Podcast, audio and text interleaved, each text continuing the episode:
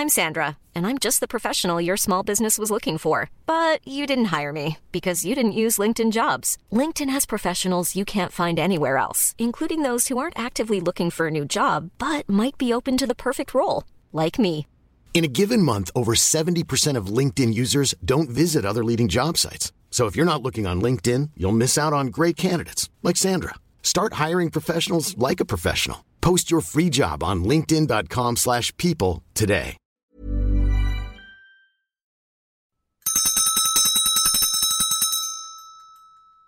It's said that Pinoys have the sweetest tooth of all. If this is true, why did it turn out this way? Let's try and figure it all out in this episode of Super Random.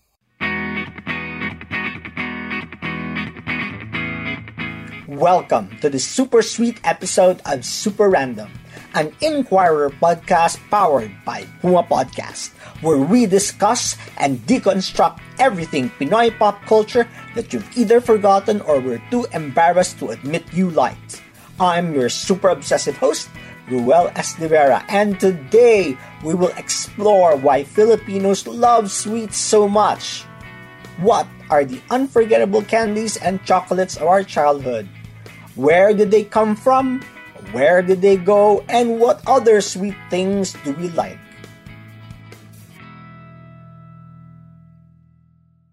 Everybody likes sweets. That's what childhood, dentists, and desserts are for. But Filipinos have a particular reputation for liking their food sweet, whether deserved or not. After all, some people put peanut butter in their kare-kare. And of course, our spaghetti must drown in sweet tomato sauce. We will get back to the spaghetti later.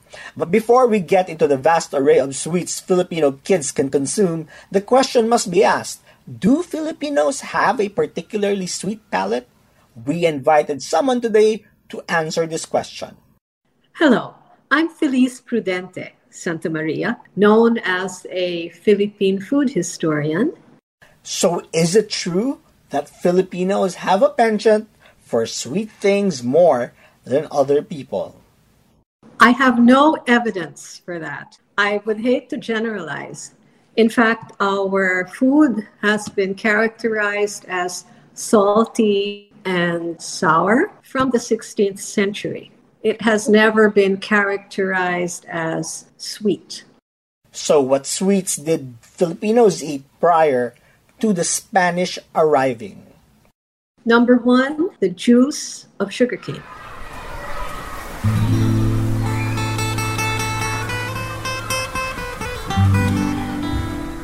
We can date it back to the 1200s during the Chinese traders when they were coming here. And the idea was to peel the sugarcane, bite into the sugarcane, and suck in the juice. That was as far as we got. Then, of course, there was a variety of native fruits. And some of the names of the fruits, we don't have them anymore. And then during the Spanish period, we learned how to make sugar cakes. And so those sugar cakes sometimes had the addition of peanuts, sometimes they had the addition of coconut. And so we have the panocha. Felice explains that sugar suddenly became more accessible and became part of the diet. Filipinos learned to love sweets. In fact, by the 1930s, the country was spending a considerable amount of foreign currency importing biscuits and cookies and American-style instant chocolate to meet the local demand. It was then that the leaders of the Philippine Commonwealth decided to start making the same items locally. Why do this? One, because the Philippine Republic was going to be on its own within 10 years. How was it going to generate the foreign currency that it needed for things like medicines, hospital equipment, bringing in the textbooks that at the time weren't always being published in the Philippines? Notice they started saying, we need to know where to spend our foreign currency. And if we can instead make the candies and the biscuits and the chocolate locally, then that already is a big help to the incoming government. And this is how Filipino companies began to manufacture brands specific to the Philippines. That's Felice's take. Let's get another view.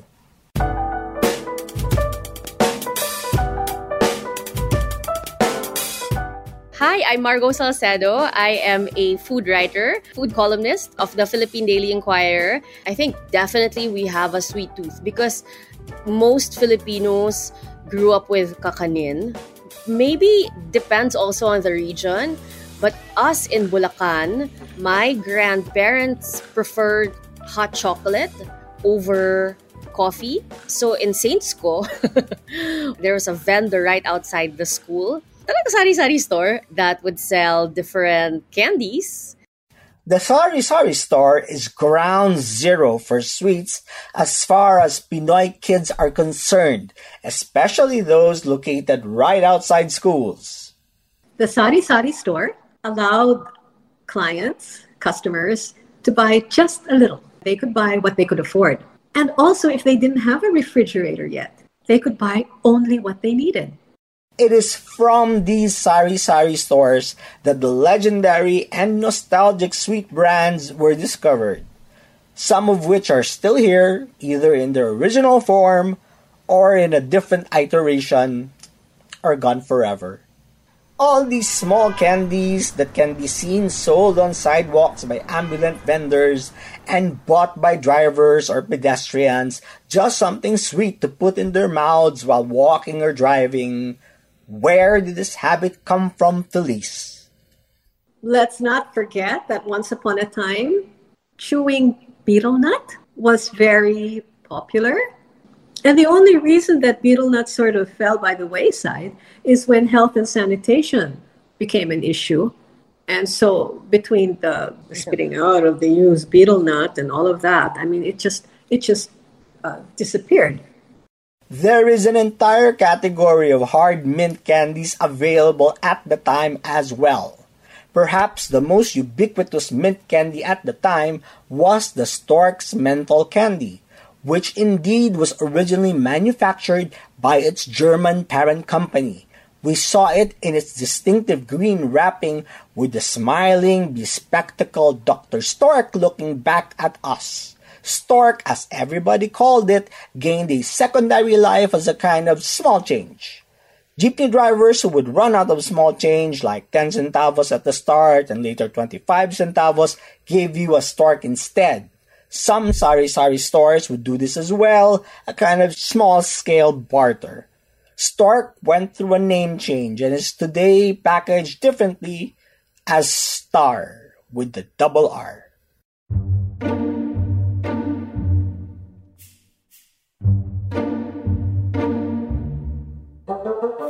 And what makes these candies special? They were small enough to be concealed in class uniforms and consumed in the classroom when the teacher wasn't looking. And it left no evidence, unlike gum. This led to the continued proliferation of very specific sweets.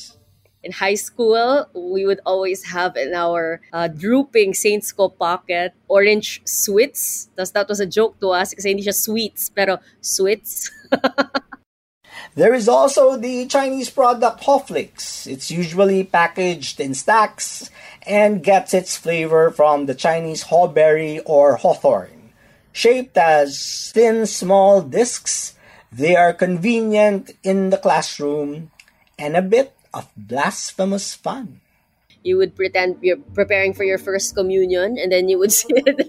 I mean, it's sacrilegious, I think, but you would pretend to like kind of be a priest. I went to an all-girls school, but we still did that. So one of us would play the priest. I was stunned to find out that the Hawflakes at the Japanese specialty sweet shop chain Aji Ichiban were actually the same dimensions as the full-size host consecrated by the priest during Mass.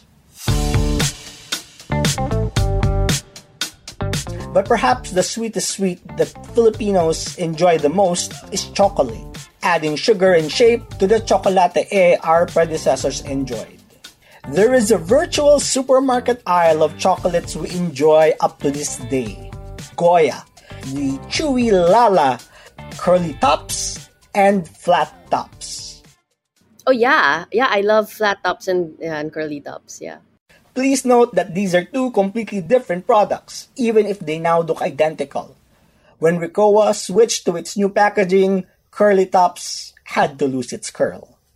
The two greatest Pinoy chocolate products share the fact that they dominated the market with their distinctive taste and quality, but diverge in that one is lost, perhaps forever, and one thrives more than ever. When it comes to lost nostalgic candy, nothing tops the list other than Serg's. Serg's Products Incorporated was founded in 1954 by businessman Anton Gokilay, naming the company after his son, Sergio, with the skinny but smooth chocolate bar as its signature product. The Serg's bar, with its distinctive twisting lettering on front, was the dominant bar for decades. The Asian financial crisis hit the company hard, and by 2001, Serg's Products Incorporated was bankrupt. Sergio Gokilai died, and despite rumors that it would be brought back, Serg's may be lost to future generations of chocolate lovers. I remember that. Yung binabalatan mo, it's wrapped in foil. Serge was our chocolate. I also remember, of course, Chocnut. We always had Chocnut. Chocnut, on the other hand, has endured and thrived, even entering popular consciousness and Netflix. To be precise, it's spelled Choc period nut. Chocnut has a distinctively crumbly texture and includes coconut milk and peanuts among its ingredients. It is manufactured only in the Philippines but sold around the world, a veritable national treasure.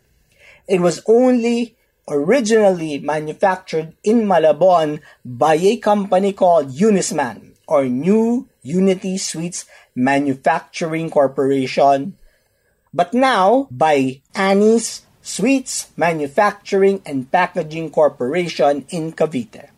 Here's an interesting detail, as pointed out by a 2020 Esquire Philippines article.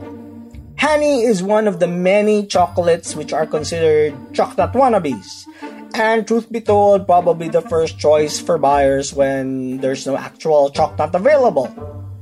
Well, it turned out Annie's bought Unisman in 2013, and Annie's makes Hany. So ever since then, both Chocnut and Hany are made by the same company, but are actually still different products. Chocnut crumbles more easily, while Hany is chewier and sweeter. But moving on from chocolates, who can forget the Mamang Sorbetero with his cart and his bell and his distinctive confection called dirty ice cream? The texture feels lighter versus, say, a gelato that is more heavily bodied versus dirty ice cream, sorbetes, ng Mamang Sorbetero. And ice cream, I feel, is creamier than our dirty ice cream. There was also a dirty ice cream vendor in the canteen that we would visit every day. So tatlo yung flavors niya. Merong ube, cheese, tsaka chocolate. Sobrang memory lane. Felice does not like the term dirty ice cream. The factories that make that, especially nowadays, they have certain standards that they must meet in order to sell ice cream. They can't be unsanitary or they're going to lose their license.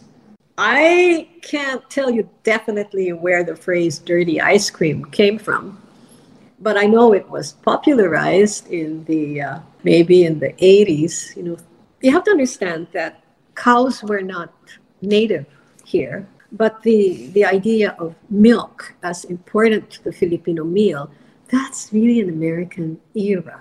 Somehow, the nutritionists then, they just believed that the milk was a good way to get protein and fat and all the good minerals and vitamins to children. One way to convince children to take their milk was to put it in ice cream. So in public schools, they would start a feeding program all the time. For 5 days a week in some of the public schools in Metro Manila, they served ice cream. One, because the children liked it, and secondly, they got their milk. And in comparison, the public school-made ice cream was clean, whereas the ice cream that the kids would buy outside the school, no one was sure about the sanitation of the factory that made the ice cream. So this is where suddenly you have a, okay, this is safe and this is not safe.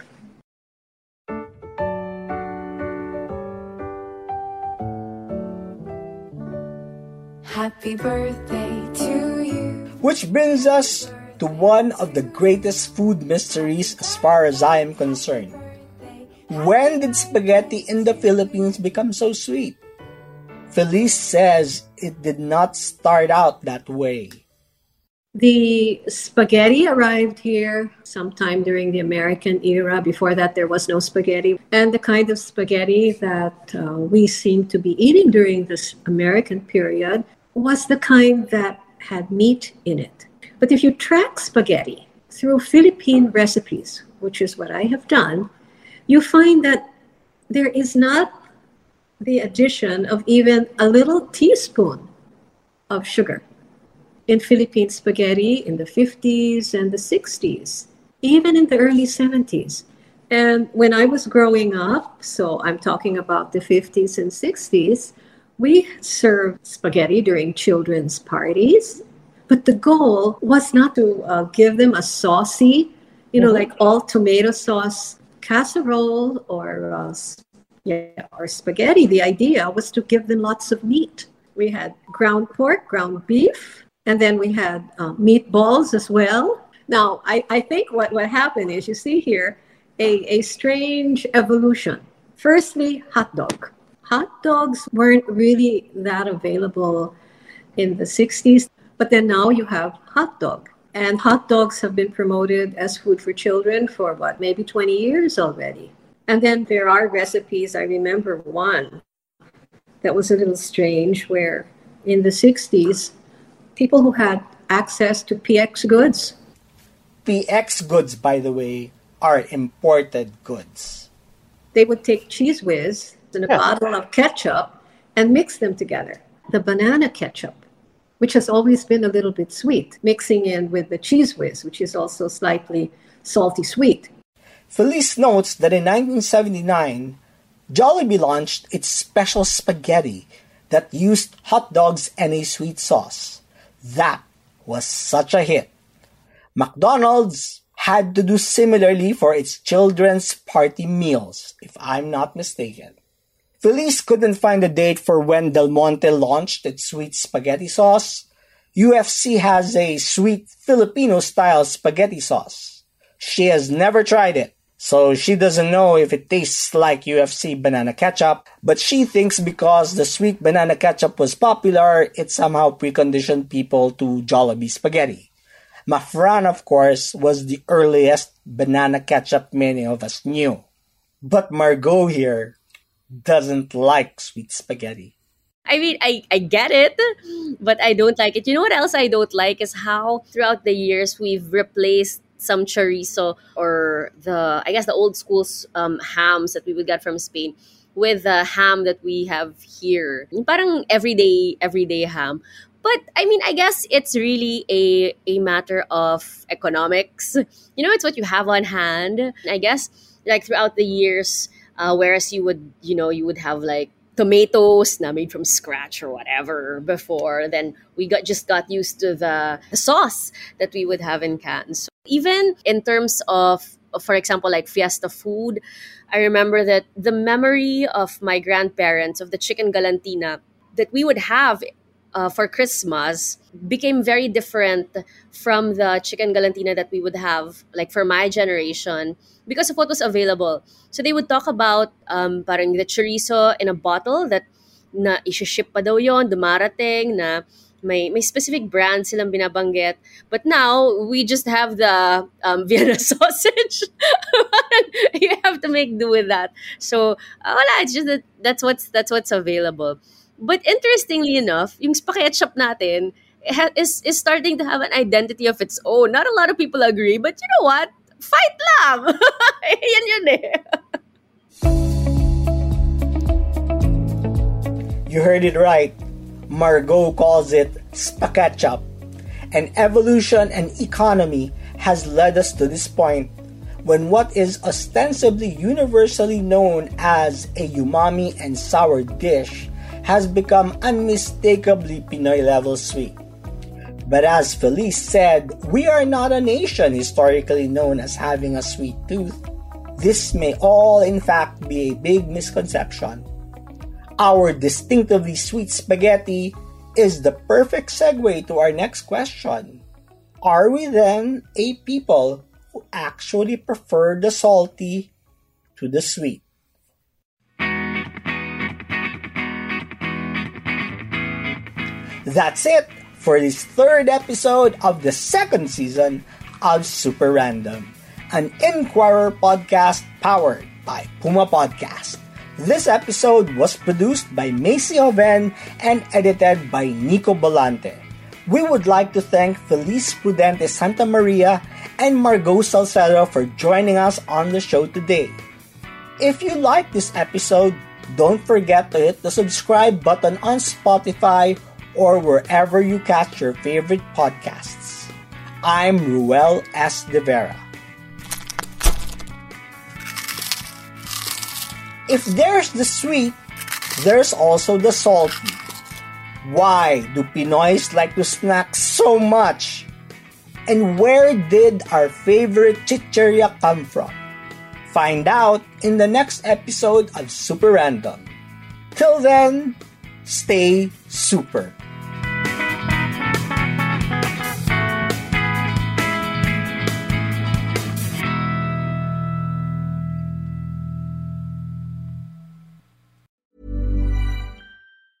Mom deserves the best, and there's no better place to shop for Mother's Day than Whole Foods Market. They're your destination for unbeatable savings, from premium gifts to show-stopping flowers and irresistible desserts. Start by saving 33% with Prime on all body care and candles. Then get a 15-stem bunch of tulips for just $9.99 each with Prime. Round out Mom's menu with festive rosé, irresistible berry chantilly cake, and more special treats. Come celebrate Mother's Day at Whole Foods Market.